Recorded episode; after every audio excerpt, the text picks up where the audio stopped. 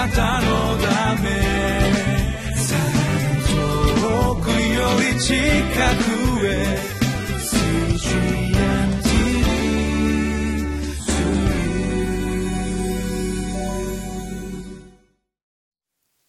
皆さんこんにちは。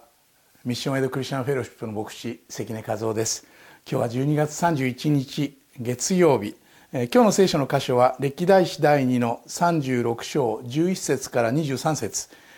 タイトルが御怒りの果てに与えられた一筋の希望の光となっています。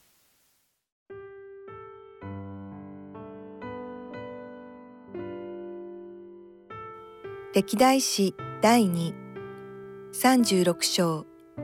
11節から23節。ゼデキヤは21歳で王となり、エルサレムで11年間王であった。彼はその神、主の目の前に悪を行い、主の言葉を告げた預言者エレミヤの前にへりくだらなかった。彼はまた、ネブカデネザルが彼に神にかけて誓わせたにもかかわらず、この王に反逆した。このように彼は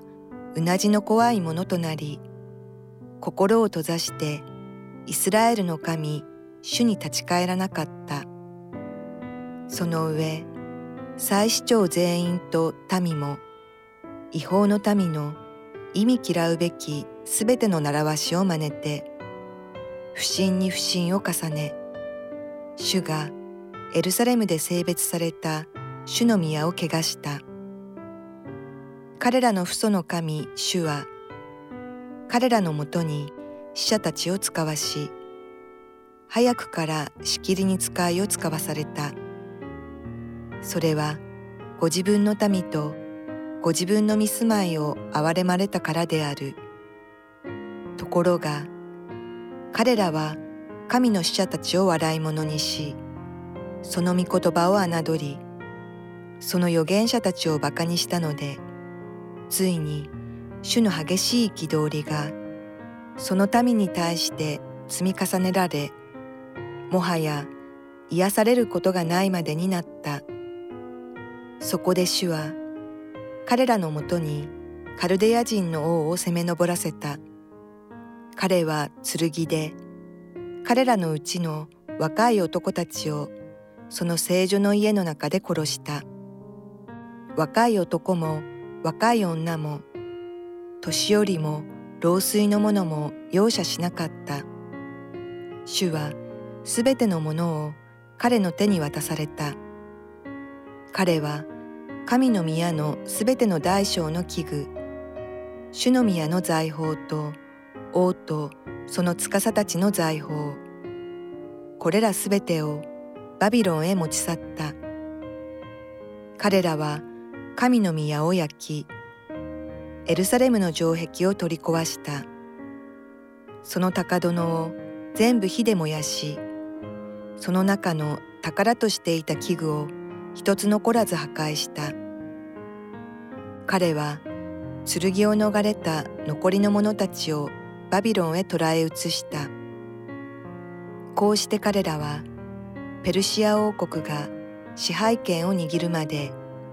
彼とその子たちの奴隷となった。これはエレミヤにより告げられた主の言葉が成就して、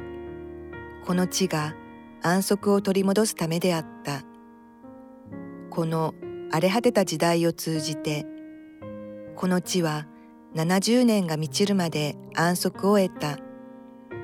ペルシアの王クロスの第1年に、エレミヤにより告げられた主の言葉を実現するために、主はペルシアの王クロスの霊を奮い立たせたので、王は王国中にお触れを出し、文書にしていった。ペルシアの王クロスは言う。天の神主は地のすべての王国を私に賜った。この方はユダにあるエルサレムにご自分のために宮を建てることを私に委ねられた。あなた方すべて主の民に属する者は誰でも、その神、主がその者と共におられるように、その者は登っていくようにせよ。歴代史第2の36章の11から23ですけれど、今日はくしくも12月31日、もう今年の最後の日ですけれども、実は今日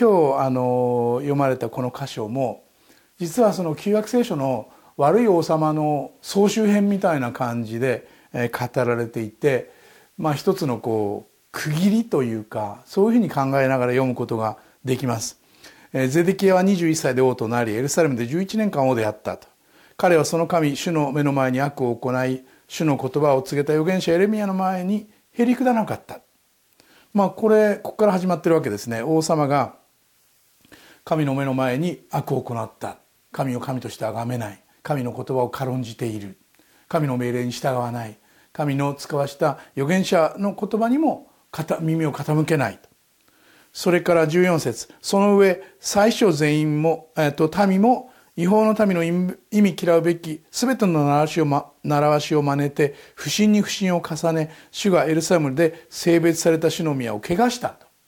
つまりここで、最初全員、そして民全体も神様の心を心とせずに、偶像礼拝に走ったということが書かれています。それから、15節、彼らの父祖の神、主は彼らのもとに死者たちを使わし、早くからしきりに使いを使わされた。それはご自分の民とご自分の御住まいを憐れまれたからである。ところが彼らは神の使者たちを物笑いにしたと。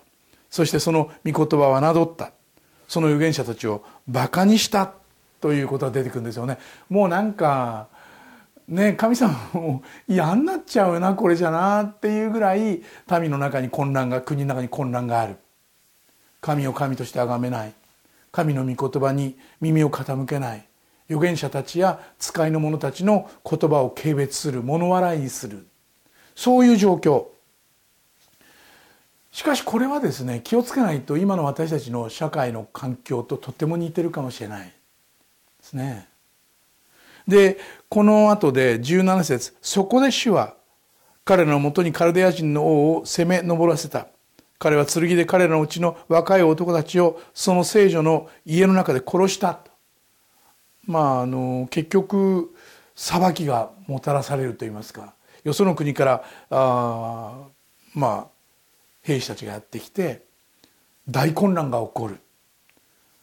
る。神の宮のすべての大小の器具、主の宮の財宝と王とその司たちの財宝、これらすべてをバビロンへ持ち去った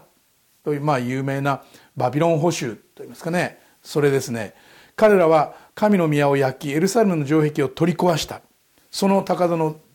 を全部火で燃やし、その中の宝としていた器具を一つ残らず破壊した。これ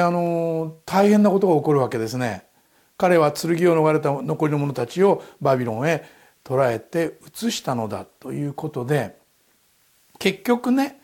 変な言い方ですけど、自分のまいた種を自分で刈り取ることになったわけですね。神をバカにする、神をないものとする、神を本当にもてあそぶようにしている。その結果、神の怒りがそこに下って、神の裁きがそこにもたらされる。そして、国の精神的な支柱となっていた神殿のすべてのものをぶち壊されて、取り壊されて、焼かれて、しかも自分たちはバビロン、よその国に捕囚として捕らえられて引っ張り回されていくという、奴隷となっていくという状況が書かれています。悲惨な出来事です。で、これはでも旧約聖書における王様が本当に神を神としないで混乱が起こり、それが民全体に広がった時の一つの総集編のような出来事です。総集編のような出来事で、ただし神様は恵み深い神様ですから、この出来事に対して期間を設けてるんですよね。70年間、70年間経ったら解放させる、70年間経ったら自由にするということがここに語られる。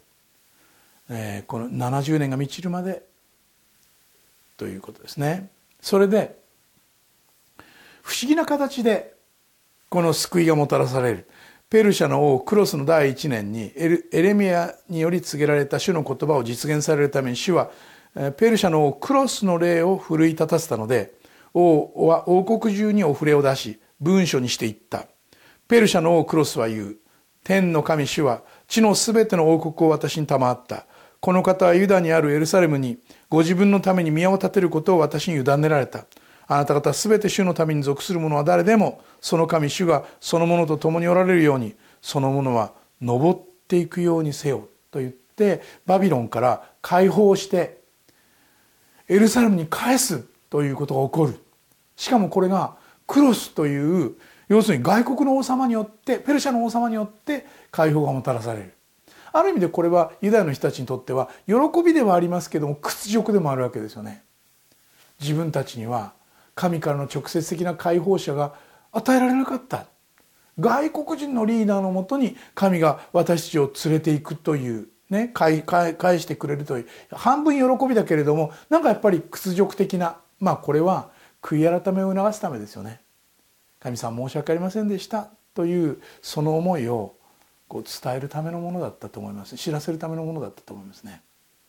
しかし何を言いたいかというと、その総集編で神を神として認めることをせず、ないがしろにしていて、本当に神から裁きを受け、本当に痛みつけられたそういう人たちに対しても、神は完全に見捨てるということをなさらない、救いの希望を提供しておられるということをここで語っているのです。そしてその役割を担ったのがこのペルシャの王クロスという人。この人の名前をぜひ覚えておいてほしいと思います。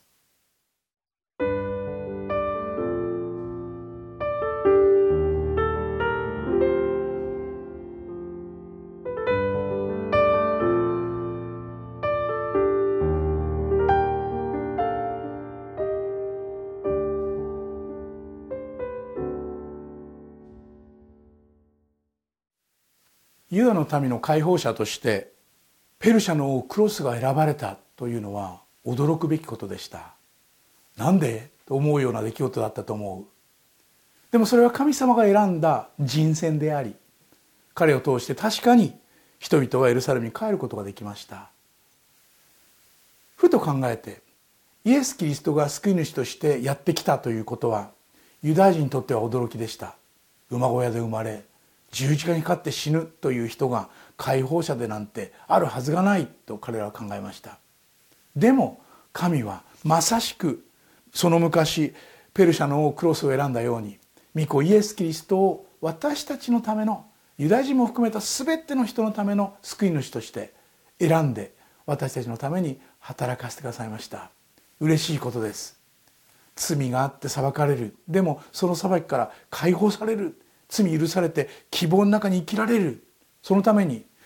ペルシャの王クロスが選ばれたように、御子イエス・キリストも私たちのために選ばれ来てくださいました。この方を救い主として歓迎する、それがこの一年の最後の日の出来事だとしたら、なんと素晴らしいことでしょう。新しい一年が間もなくやってきますが、御子イエス・キリストと共に新しい一年を始めてみたらいかがでしょう。一言祈ります。恵み深い天の父なる神様、あなたがクロスを選んだように、